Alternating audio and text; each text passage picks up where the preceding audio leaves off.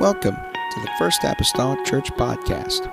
Our church mission is to love as God loves, showing compassion to every soul, thus winning those souls and equipping them to be sent out to plant and to harvest. Thank you for joining us today, and we hope that you are blessed by today's podcast.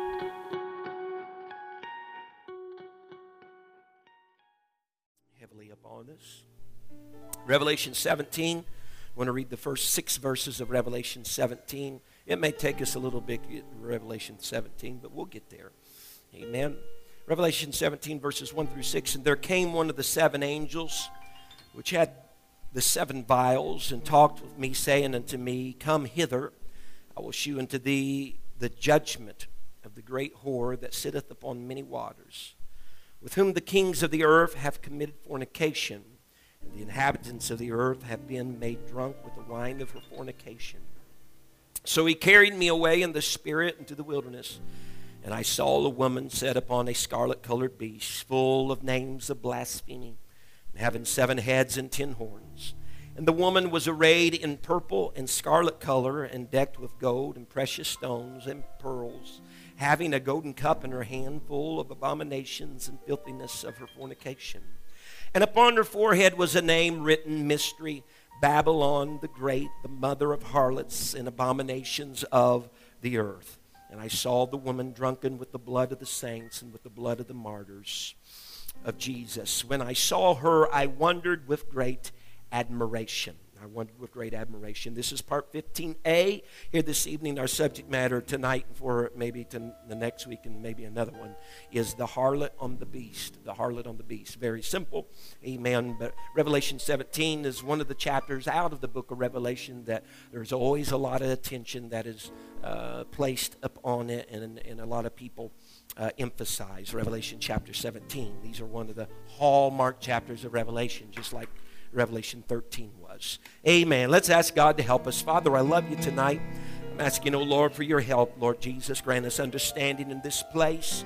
Pray, oh Lord, help me, God, to teach in such a manner, Lord, that people can understand. Put everything, God, on a shelf, God, that we can all, Lord, put our hands on and reach, God. And we'll, Lord, be appreciative of you helping us, Lord, to do that.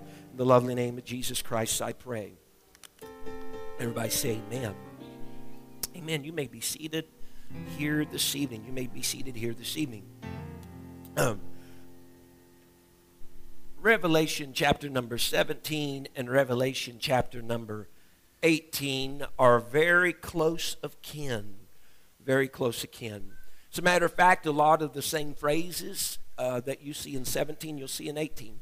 Some of the same descriptions. Both of them are talking about Babylon, both in Revelation seventeen and in eighteen. They're talking about uh, the, the fall of Babylon. The angel that came uh, to John, verse number one, that had had some of the seven vials uh, in his hand, or even at that time did, uh, told him that he was about ready to show him what the judgment of, of that great whore that sitteth upon uh, the many waters, what was going to happen, that we later to find out that was indeed Babylon. When we speak, though, of the Babylon of Revelation seventeen and the Babylon of Revelation eighteen, some like to talk to them, talk about them as two different entities, like two Babylons or two different uh, Babylons. I would, I would rather approach it through this way. I'd like to talk to you about one Babylon that has two facets or two aspects to it, kind of like the same coin that has two sides. Uh, if I could, not two separate entities, but one entity, Babylon, that has two aspects or two sides to it. Because whenever you read Revelation seventeen and Revelation eighteen, you'll find both of these talking about Babylon, and there are a lot of similarities and descriptions that are given are very close and the same, while at the same time there is some differing among them. If we may tonight, Revelation chapter seventeen, when we talk about Babylon in general, Revelation seventeen is talking about the religious side, the religious side of Babylon, or Babylon as a religion. When we look in Revelation chapter number eighteen, we're looking at Babylon as political, political, or if you want to call it, uh, economical.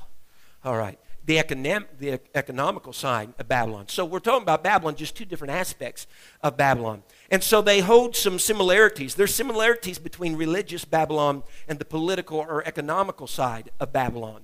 Uh, if I may, and, and I'm not going to run reference for you, if you read seventeen and eighteen, you have the references right there.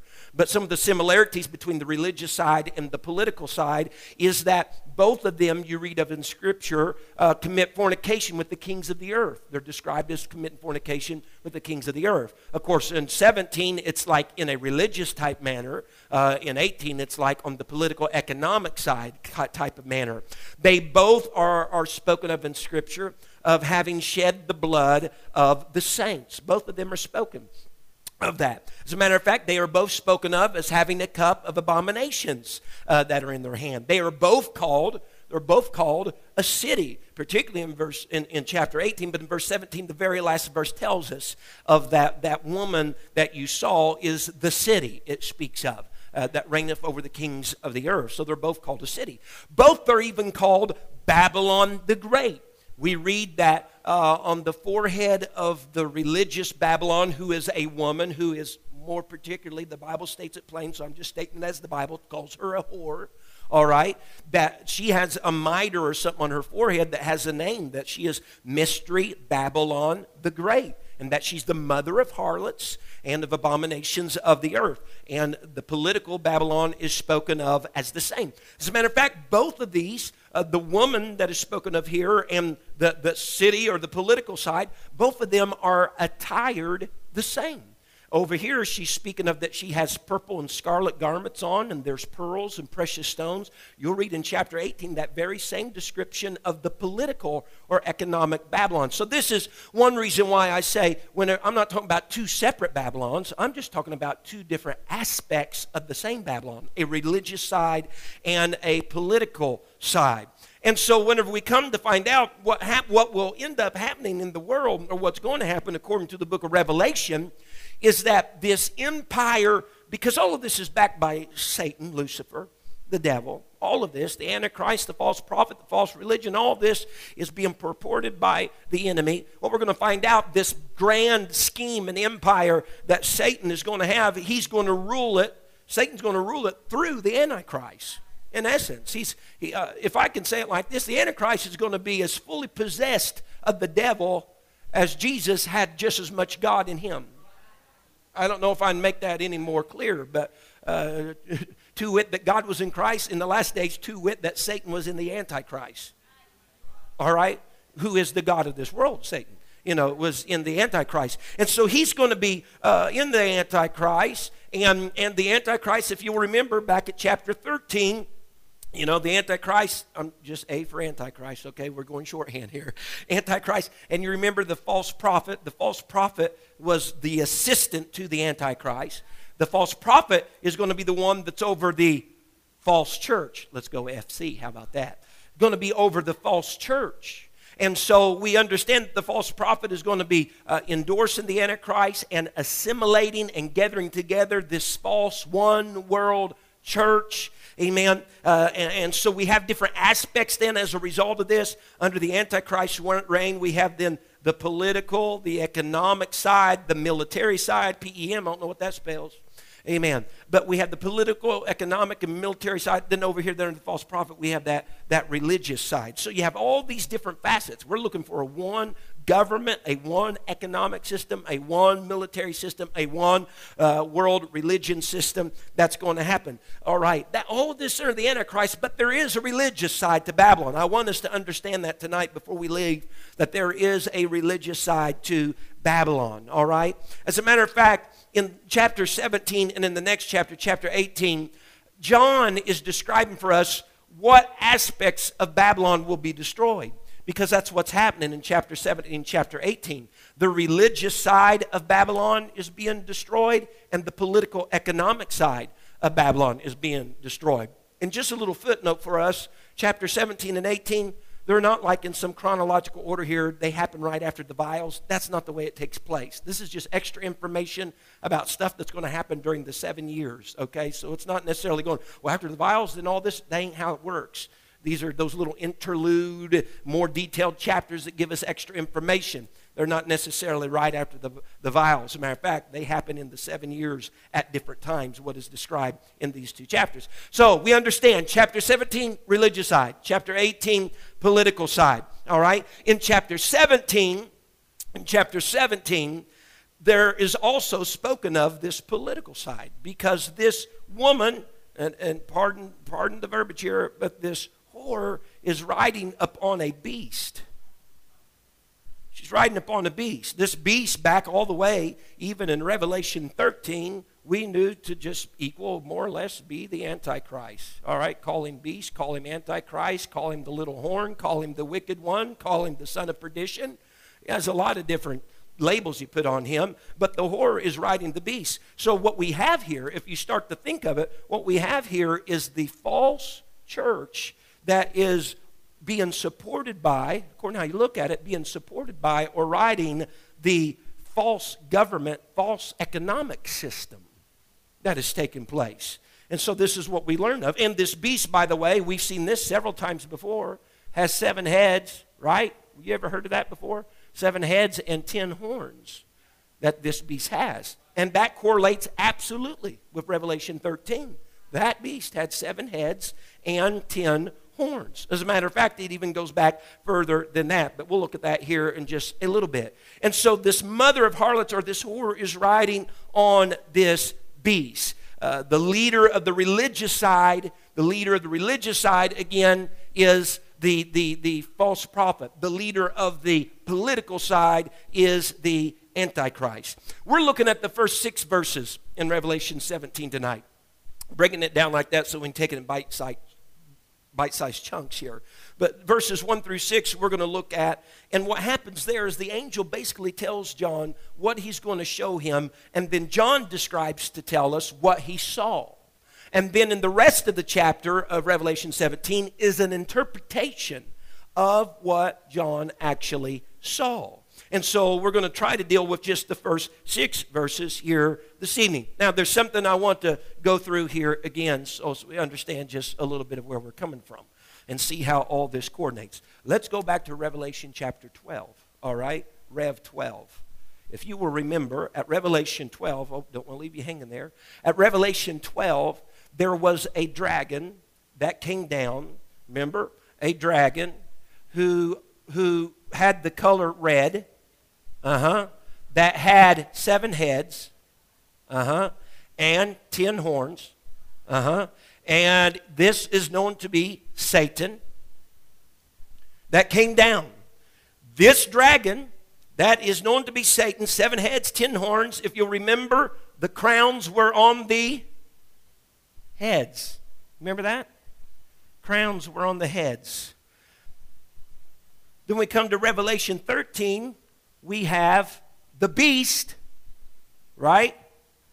Who has seven heads, ten horns.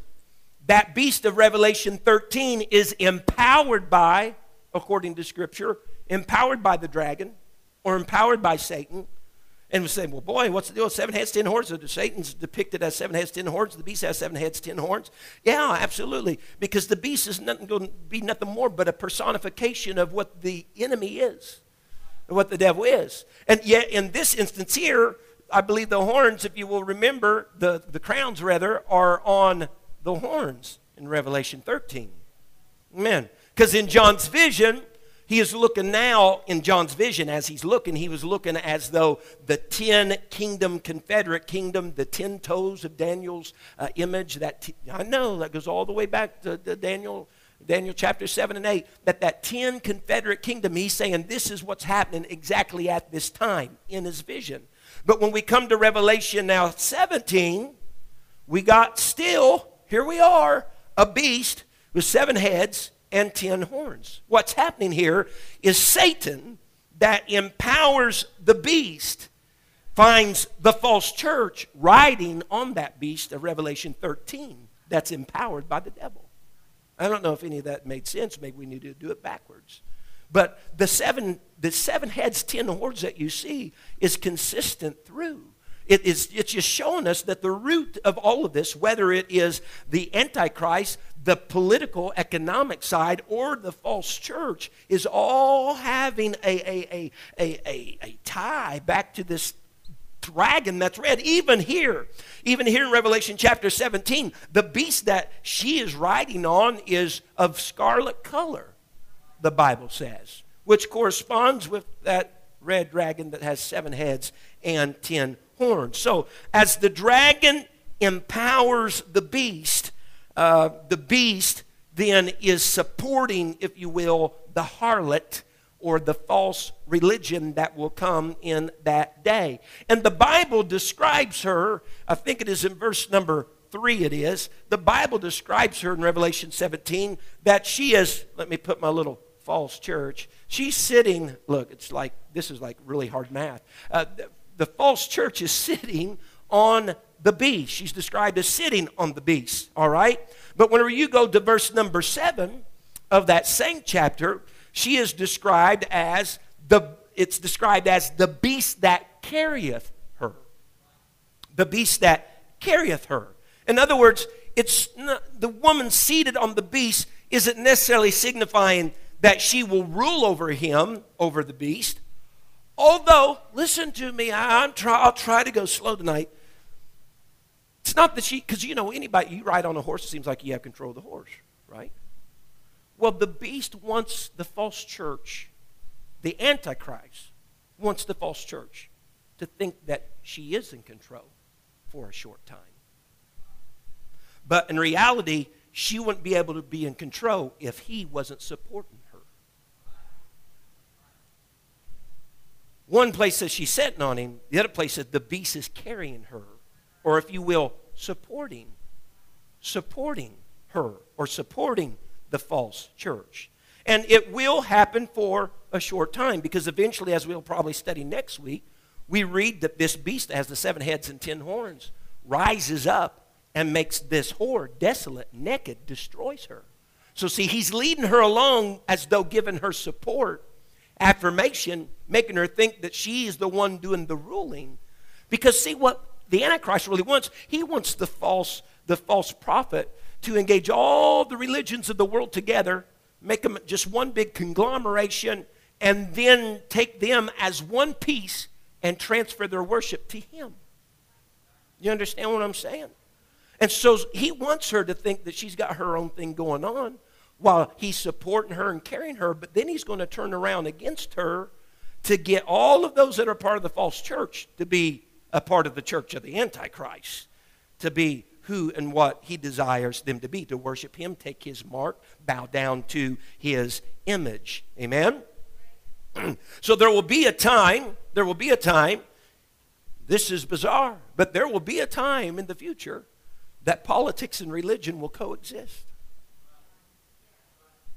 Politics and religion will coexist. As a matter of fact, if we could draw a little timeline, and I'm not going to bore you totally, but talk about that seven-year time, there's the mid-mark. Think with me here for a moment. I know that I, why do you go back and do this all the time? Because this is where it all plugs in. Back here, whenever there is someone to confirm, what are we doing? We're confirming the covenant, remember?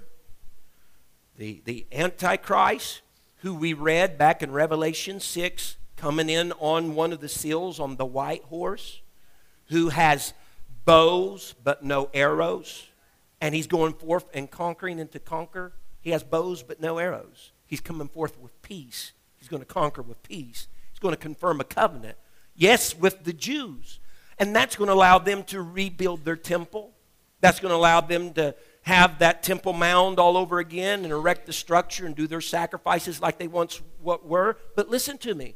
Not only is that going to allow the Jews to worship and do as they would like to do, he, this time of peace is going to allow the religions of the world. Are you listening to me? This time of peace is going to allow the religions of the world to do as they desire to do. So what starts happening right here? I'll tell you what starts happening. The Antichrist is starting to carry the false church. He's empowering her by having peace. Let's let us all get along. Let's not, let's not discriminate against each other's religion. Let us find common ground that we can meet with. What's he doing? He's carrying the false church on her back. He's opened up doors and ways so that uh, Islam can join with Catholicism, and so that B- Hindus and Buddhists and all can come together with a common core purpose. They might have their differences, but we'll find what we can agree on and build on that. during this time of peace. He's carrying the false church. And the false prophet, man, he's propagating all this. He's endorsing the false church. He's helping get everybody together in this one world religion. And the Antichrist is just carrying them. And the false church thinks, man, I'm driving this thing. I got the endorsement of politics. The church at one time is going to think, man, we got the endorsement of politics here. We got the governing body on our side. She's riding on the Antichrist. And he, she thinks she's in control, but he's really just supporting her right now. Wait till he pulls the support out from under her. That's what happens at the middle of the week, not just for the Jews, but for all religious systems of the world. At the middle of the week, whenever he goes into that temple that they've rebuilt and declares, that's the Antichrist I'm talking about, and declares himself to be God, uh-huh, and that covenant is broken at the middle of the week, three and a half years in. You know what happens with this whole scenario right here? I'll tell you what happens. The Antichrist is over here. The false church is over here. And he's saying, you got to join up with me. Mm-hmm. You got to join up with me now. And, and you got to worship me. That's where we see everything of Revelation thirteen coming about. The false prophet saying, hey, you got to worship the image of the beast. You got to take his mark, number, or name, or you won't be able to buy or sell. See, we thought the government was for us, but then the government's going to turn on them and say, you can't buy or sell unless you worship, change your religion. Is someone hearing me? So this is how all of this pieces together and falls in. So, you know, they think they have, they think they're, they think they're going to have a security for all of the religions of the world, and it's a time of peace, and they can exercise their beliefs, and they can unify. And we'll talk about a lot of this that's already coming together. And it's not even the beginning of the seven years yet, all right? But, but, but, but you know, he came with that peace, and then that fell down. And so he's going to carry that false religious system, amen, let them function, let them form their groups, amen, with the help of politics, amen. And they're going to think we're really accomplishing something in and of ourselves, because that's what the one world religion is all about. If we all come together, things are going to be better. If we can all come together, we can get global peace, and all this headache that, that, that, that's around us will just be resolved. Well, they're going to think that for three and a half years because they're going to be covered, they're going to be cu- carried, sorry, by the Antichrist. They're going to be carried by the political, economic side of the world. But that is all going to turn on them eventually. As a matter of fact, according to verse sixteen, that, and I already stated this, but the Bible says that that ten king kingdom, that ten king kingdom that surrenders themselves to the beast, those, those confederate of ten, remember, uh, whether it's the United Nations, or I'm getting dirty up here, whether it's the United Nations or whether it's the European Union, already got the world uh, divided into ten different regions of the world, that those ten uh, uh, kings are going to surrender to the power of the beast, of the Antichrist, the Bible says. And whenever all this is said and done, and that is his kingdom, and that's what he rules and reigns, they're going to turn upon the false church. Mm-hmm. They're going to turn upon this false church, and he's going to say, worship me or nothing else. And I know I'm being repetitive somewhat, but I'm doing that on purpose because I'm looking at y'all's faces, okay? Because I'm looking at everybody's faces right here. Amen. And so the false prophet, yes, going to be very instrumental, joining the religions of the world together into a false religion for a purpose, because the Antichrist is going to lead them on. Amen. But it's all going to come down. Amen. In reality, the false church is being set up to make the transition easier for the Antichrist to have all of them on his side. That's what it's all about. See, because if you can join all the religions of the world into one, you just shift one entity, rather than trying to shift the Buddhist here, the Hindu here, the Catholic here, those there, there's no. Just put them on the same melting pot, put all the eggs in the same basket, and then just take the basket. Appropriate analogy with Easter on the way. Amen. Is everybody all right? All right. Because the one world church is going to become his church, the church of the Antichrist. It's going to be church, become the church of the Antichrist. And so all this stuff you hear even today, let us all come together, it's just the start of what's ultimately going to be illustrated in this day. Is somebody hearing me? Well, you know, Brother McGee, why don't we just come together, this one, that one, everybody? Well, why don't you just go on and do that? You just go on and do that.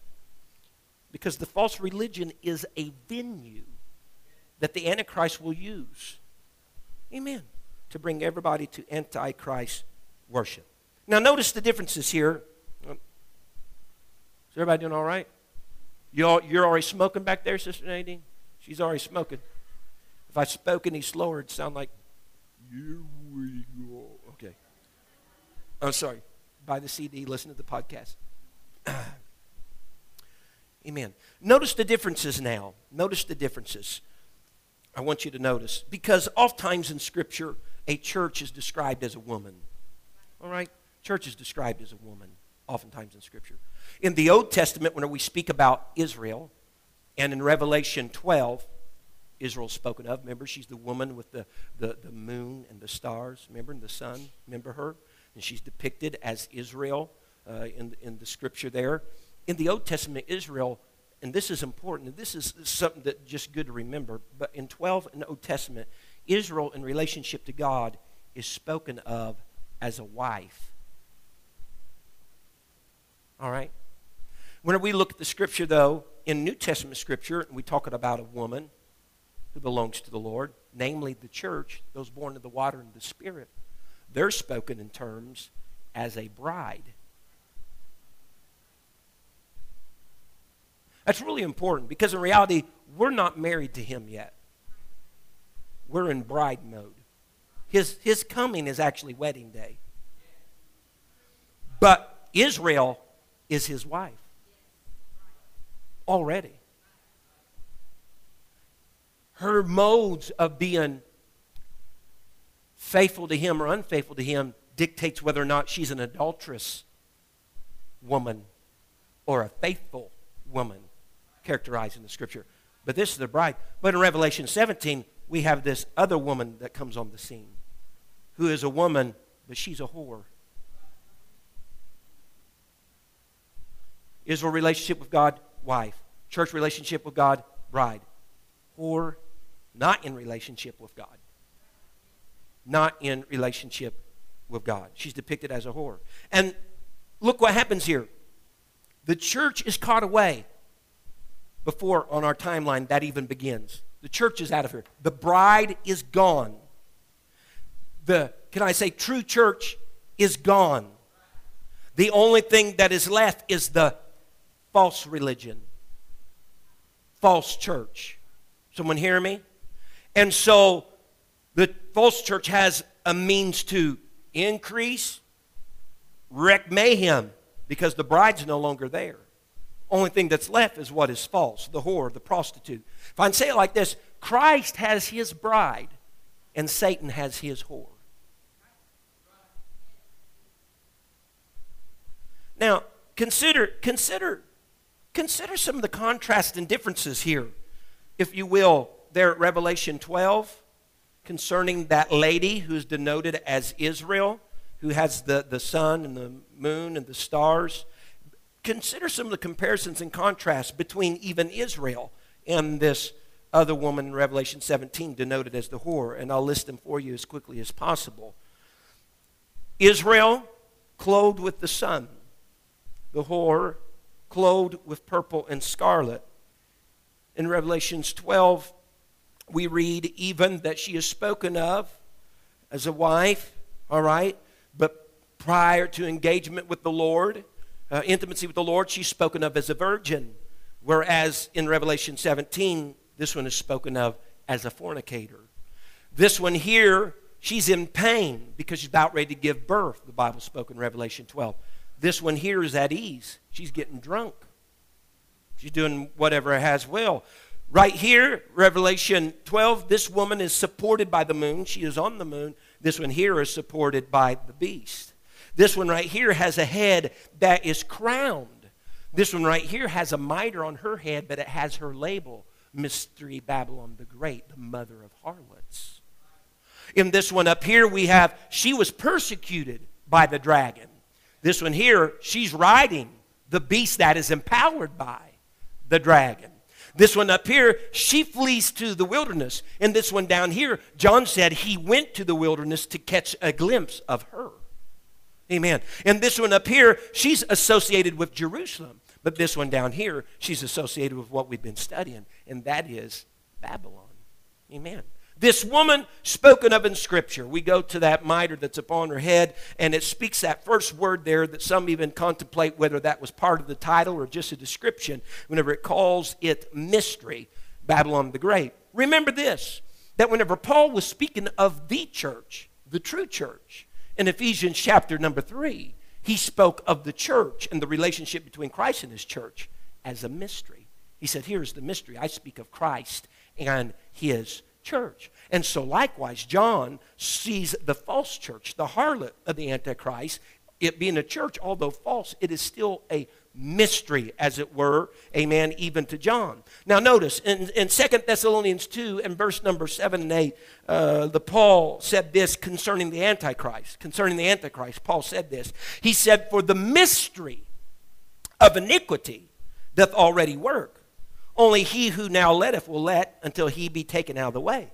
And then shall that wicked be revealed, whom the Lord shall consume with the spirit of his mouth and shall destroy with the brightness of his coming. A mystery is in essence this. It's something that was concealed but is now revealed.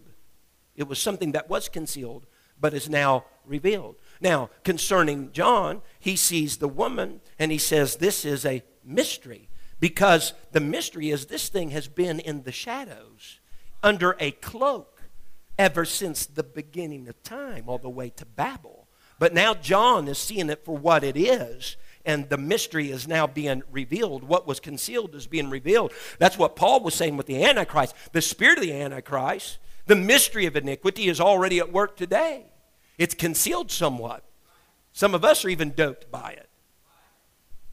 He said, but it's going to come a day when the wicked one shall be revealed. So mystery is just something that's been concealed, amen, but now is being revealed. And so the Antichrist and the false church, to a degree, have been cloaked, amen, and is cloaked to a certain degree throughout the ages. But the day will come that they will be revealed in their entirety, and thus the mystery will be totally known, amen. Now, I mentioned Babel. Let's go back there to Babel. Not literally, but let's just go back to Babel for a moment. Babel. Babel wasn't just a literal place in the Old Testament. Uh, it was also a spiritual seedbed. All right? Babel just wasn't a city. It was also a spiritual seedbed. Because listen, folks. Nimrod, who's the one who built this first kingdom, Babel. He's the first king over the kingdom. Nimrod, whenever he be, be, uh, built that, remember his name meant rebel. How did he rebel? God had told them, be fruitful, multiply, replenish the earth. Not just this city, Babel. Replenish the earth. And so by saying we're going to build this tower that reaches into heaven and we're going to make ourselves a name, they're all of one language and all of one tongue, Nimrod re- rebelled against the commandment of the Lord. And I didn't stop and start a clock, so we'll, I'll just have to manage that. Nimrod rebelled against the commandment of the Lord. Listen. When Nimrod rebelled against God, he practiced witchcraft. In First Samuel fifteen, verse twenty-three, the Bible says in the background of this story, uh, Saul's king, he's been spoken to that he's to battle against the Amalekites. He's to utterly destroy the Amalekites, take them out. And he does, except he keeps the king and keeps some of the animals. And that's whenever Samuel comes to him, he says, did you do like the Lord said? Yeah, I did. He said, what, that lowing of the ox I hear in the background? He did not follow through with the command of the Lord. In essence, he rebelled. And this was the response then. For rebellion is as the sin of witchcraft, and stubbornness is as iniquity and adultery. Because thou hast rejected the word of the Lord, he hath also rejected thee from being king. Now listen, the words is as. If you have a King James Version Bible, some King James Version Bibles operate like this, is you'll see those two words in italics. And if that's in your King James Bible, you can look at the front and it'll tell you, anytime you see italics in your Bible, that's because that was added by the translators. That wasn't a part of the original manuscript. They added those words in thinking that it'd help your understanding. Well, that's makes it rebellion is as similar to the sin of witchcraft. But if I remove those two words for rebellion, the sin of witchcraft. When I understand that, the phrase the sin of witchcraft is further de- describing or clarifying what rebellion is. Rebellion is the sin of witchcraft. What's witchcraft? Witchcraft is when you interact with or entertain with the dark side of the supernatural world. So Babel wasn't just a city. What was taking place there was spawned from a rebellious man.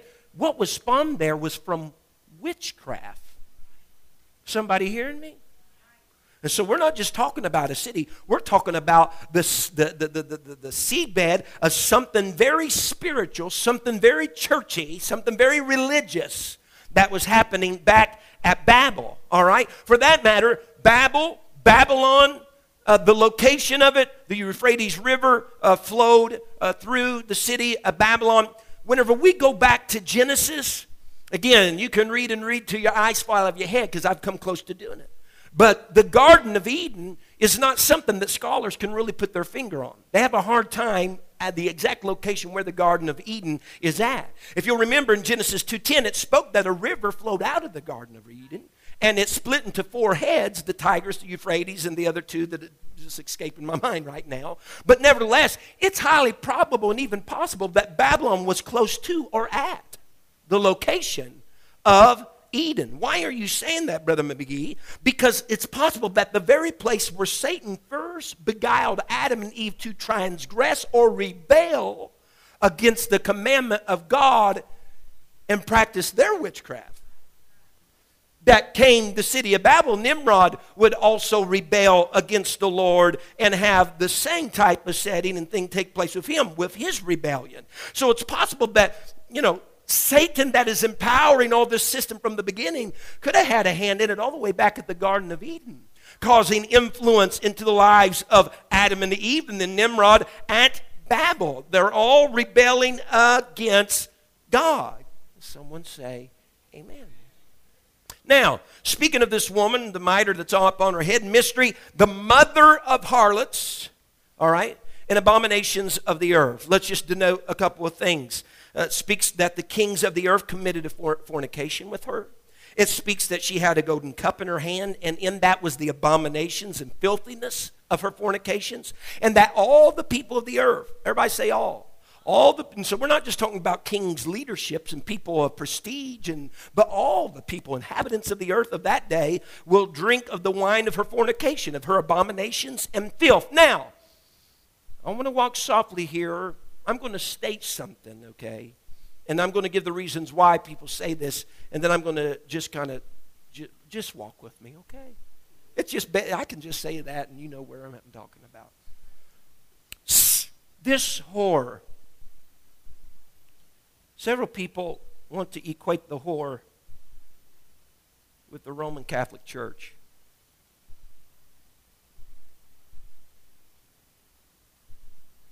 For a few different reasons. Just walk with me. The whore is spoken of as setting on many waters. In the same chapter that we're studying here tonight, in verse number fifteen, the interpretation further clarifies that those waters are peoples and nations and tongues. All right? That it's peoples. Let me get it right, just right here. Peoples, multitudes, nations, and tongues. So some want to say, well, the whore is the Roman Catholic Church because the whore is going to set on many waters, many peoples, nations, uh, multitudes, and tongues. And so they say, well, the religion of the Roman Catholic Church is quite pervasive in its impact. It is spread into virtually every country that we can even conceive. And so it has influence upon a lot of societies, nations, tongues, peoples, nationalities, and races. Secondly, they also want to equate that because not only, not only is the Roman Catholic Church a church, but it's also a governing body. Because Vatican City is an independent state. And they have their own governing body, their own sense of government. Not only that, the Roman Catholic Church seems to have a lot of influence in governments around the world, including our own.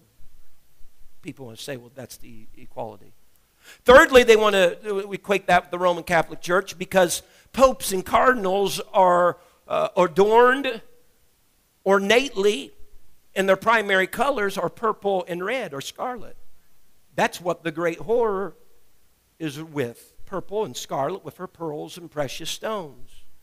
Fourthly, they want to go that there's the similarity because as the whore had a mitre upon her head that stated her label, so does the Catholic Church wear a mitre with the label of the Pope upon there. Number five, the Bible says the Bible says that the whore drank of the blood of the saints and the martyrs. The Roman Catholic Church has an etchy history back in the day when you want to talk about the Inquisition of thousands, not even thousands, but millions of people. Blood was slain by the church. And there has yet been a confession or forgiveness ever sought for that. Number six, is everybody doing all right? Don't get uptight because you still got to continue walking with me. Number six, they speak about how she is a city, and that city is on seven mountains, the Scripture says. But the Bible goes on and says, and those are seven kings. Because Rome is spoken of, you look at Britannica Encyclopedia, known as the city upon seven hills. And so they say, well, there we have it. There she is, the church. Now listen very clearly to me, because if you heard everything I said now, don't hear what I'm saying. You're going to go off spouting a bunch of stuff you thought you knew. Okay? I'm not, listen, let me denote something here. This whore, her title, mother of harlots. Mother of harlots. I'm not certain, listen to me, that the Roman Catholic Church is the mother of all harlots, but she is possible a daughter of the mother. Someone hearing me? Why you say that, Pastor McGee? Because mother, mother goes all the way back to Babel.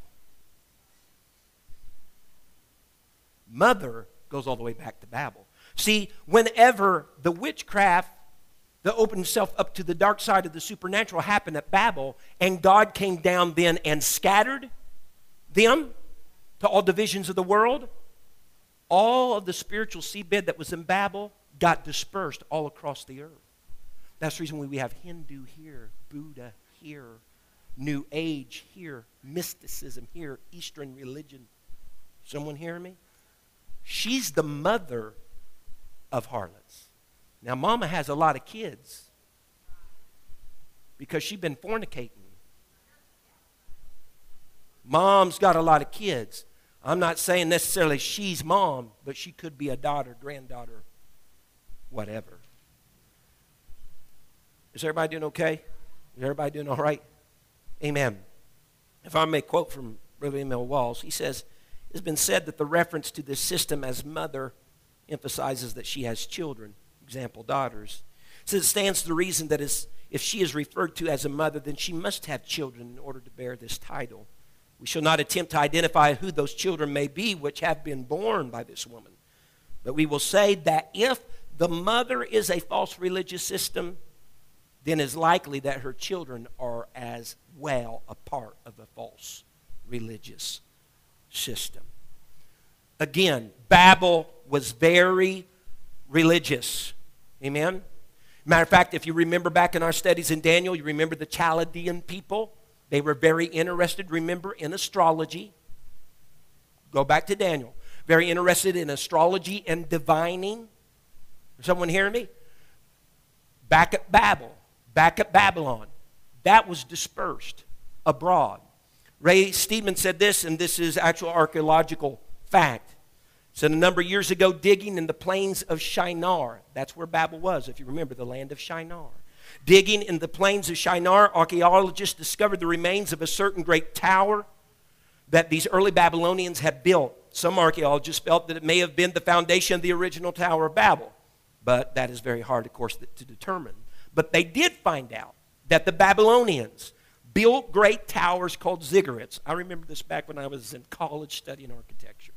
They were called ziggurats, which were built in a circular fashion with ascending, ascending staircases, and they terminated at the very top was a shrine.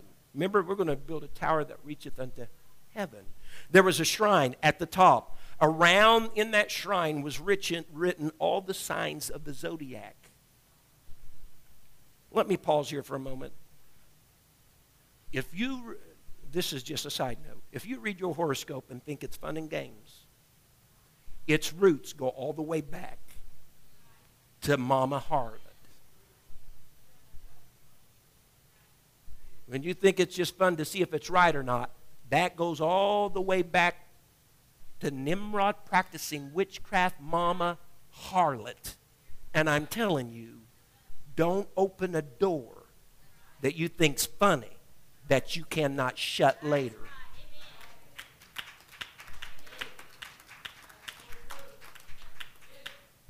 All the signs of the zodiac uh, were there. And so God scattered that. And so Babel abroad over the face of the earth confused the language, gave them different languages. And so the influence of this religion, this spiritual system, although it's on the dark side, boom, pervaded all throughout the world. And so why is the whore sitting on many waters, peoples, nations, multitudes, and tongues? Because this was her source, but she was dispersed by God all over the world. Whenever he dispersed them, their religion, their witchcraft, their dark side went with them. She's Babylon the Great, the mother of harlots. She has many children.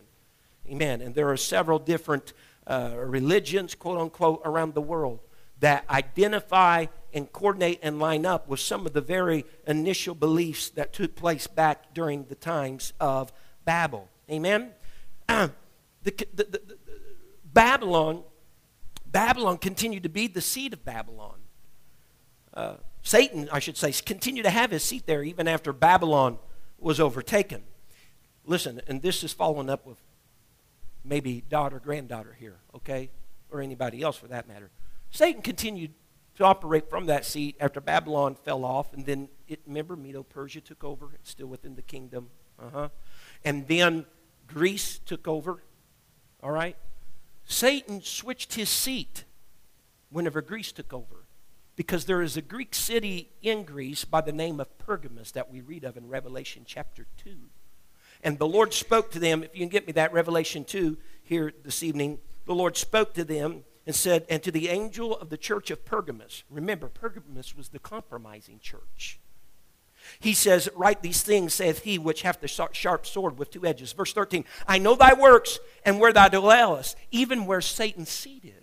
Satan had moved his seat from Babylon. It, now per, Medo-Persia took over, then Greece took over, to Pergamos. Listen to me. Became the seat of Satan. Thou holdest fast thy name and hast not denied the faith. In those days where in Antipas was my faithful martyr who was slain among you, where Satan dwelleth. Why are you saying this? Listen to me. There was a king that was over Pergamos. I think. Let me see if I can get spelling right here. I don't want to. I don't want to misconstrue this. King Attalus the third was his name. He was the, listen to me, high priest of Pergamos. He was the king of Pergamos. He died in one thirty-three B C All of the beliefs of Babylon carried over into Medo-Persia, carried over into Greece, carried over to Pergamos, on top of this man right here, Attalus the third. He was the high priest. They were already functioning, Sister Sheila, in this thing all the way back at Babylon in the mode of priest and people. As a matter of fact, if people were to become a part of the brotherhood, they had to confess their sins to the priest back at Babel, and then they were part of the brotherhood. And then priest had control over the brotherhood all the way back then. This guy was the priest, all right? He was the priest, and he willed. You can read in your encyclopedias about this guy.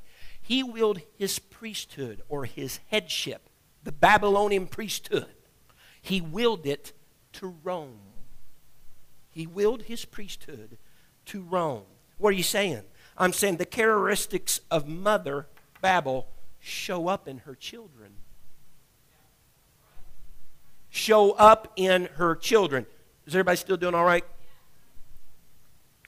Why do you say that, Brother McGee? Because of this. We have Nimrod. Nimrod had a wife. I probably won't spell her name right.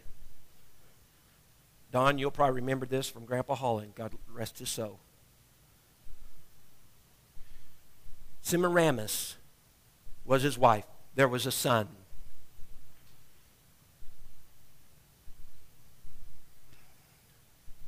Tammuz was his name. Just walk here. If you guys are interested in this, this, you know, welcome to Revelation chapter seventeen. This is back in Babel. Babel. All right?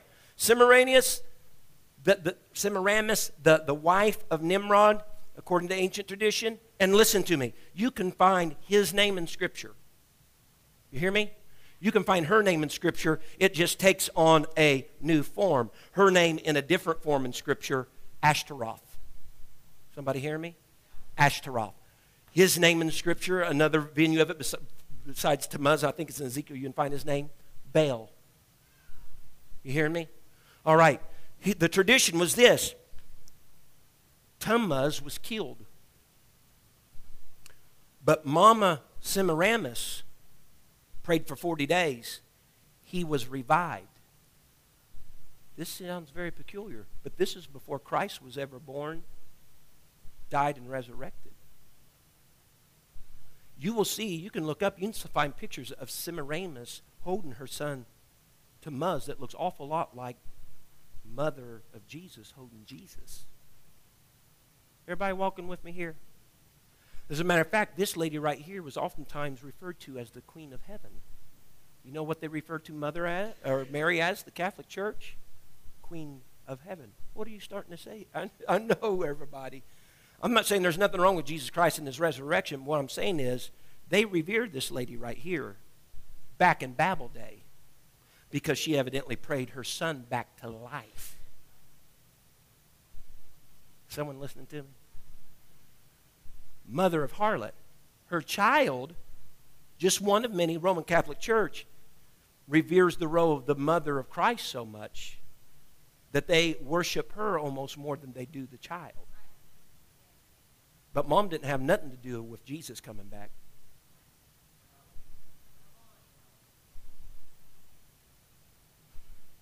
I'll go just a little deeper. I don't want to hurt anybody. Sim- Let's get her. Why did I do that? Semiramis. In a lot of different religions, her name, religions, tongues, languages, her name alters. Just like what it would be in Greek wouldn't be what it would be in Hebrew. That's common sense. It alters. That's the reason why for in the Bible you see that it even distinguished as Ashtaroth, which we know very well, spoken of in Scripture. The Lord told the Israelites to stay away from Baal and Ashtaroth. Remember the prophets of Baal, all that headache? Why? Because they were entangling with the old witchcraft of Babylon. But her name in Assyria, in the Phoenician, Palestinian, even part of the world, is that. You know how this is pronounced? Easter. Matter of fact, that's a big derivative of where our word Easter comes from. Now, we could really get into some stuff here, folks, because, you know, a lot of the holidays we practice today really have uh, pagan origin, whether it be Easter, Christmas, or Halloween. Now, everybody wants to kick dust at Halloween real quick because, well, of course, it still is quite on the dark side. We've just Christianized some pagan things. I'm not digging in real deep, okay? But I'm just letting you know uh, that this is where all of this comes from. Amen. Furthermore, now I'm coming to a close. I'll land the plane. Wherever there is spiritual, wherever there's a spiritual harlot or spiritual prostitution in Scripture, that's a standing symbol for idolatry. Somebody switching from God and serving other gods. And so whenever people turn to other gods rather than the true God, that's prostitution. That's spiritual adultery. Again, the church at Pergamos was the compromising church. Satan moved his seat there, and they started allowing that, infiltrating that within themselves. It was assaulted with hardships. It was assaulted, amen, with being where Satan's seat was. Now, I'll close with this right here. Truly, I will. How is it? You say, well, we're the church, Brother McGee. Yes, we are, but you still have a choice. We're a church, we're blood-bought, hallelujah, that's great, but you still have a choice. This, this thing's not over till it's over. You still have a choice whether or not you're going to be with the bride or the whore. Someone hear me? Well, that would never happen. Listen to me. I close with these verses of Scripture by Isaiah one, verse twenty-one and twenty-two. This is speaking concerning Jerusalem, Israel, and the question is this. How is the faithful city, Jerusalem, and the Israelite people become a harlot? How do the faithful become a whore? Someone listening to me? It was full of judgment, righteousness lodged in it, but now murderers. Verse twenty-two, the silvers become dross, the wine mixed with water. The answer is given. How does the faithful become the unfaithful? How does the faithful become the whore? All it takes is mixing water with the genuine wine. And I'm not talking about a literal substance. Let me state it like this. All it takes is diluting the real. All it takes is compromising what you ha- that's all it takes to take the faithful and turn her into a whore is compromise.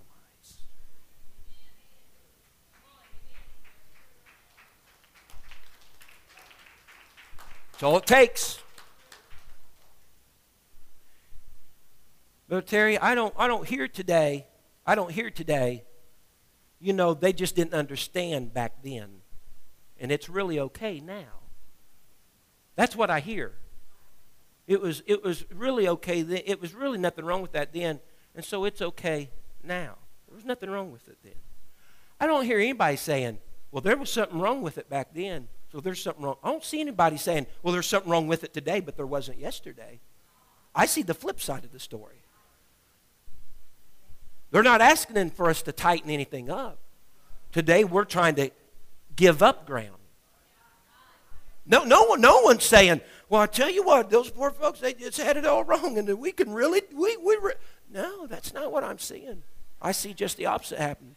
Folks, you got to be careful along those lines, because you know what that is? The spirit of Babel. What's compromise? What is compromise? What is compromise? Uh-huh. It's a little, little conception of rebellion that's starting.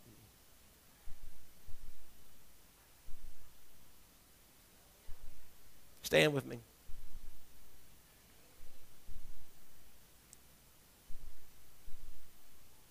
So we're not done with seventeen. We still got to go back and lasso some heads and horns and talk about that a little bit. Talk about this relationship between these two again, the political and religious side. And I want to bring you to date on some institutions out there that are already forming greatly this false church that's out there, like the U R I and some of the global religious things and how they were founded and what they purport and so on and so forth. We'll talk about some stuff that you can look at today and see this already coming together. Amen. In the end, though, that's the thing.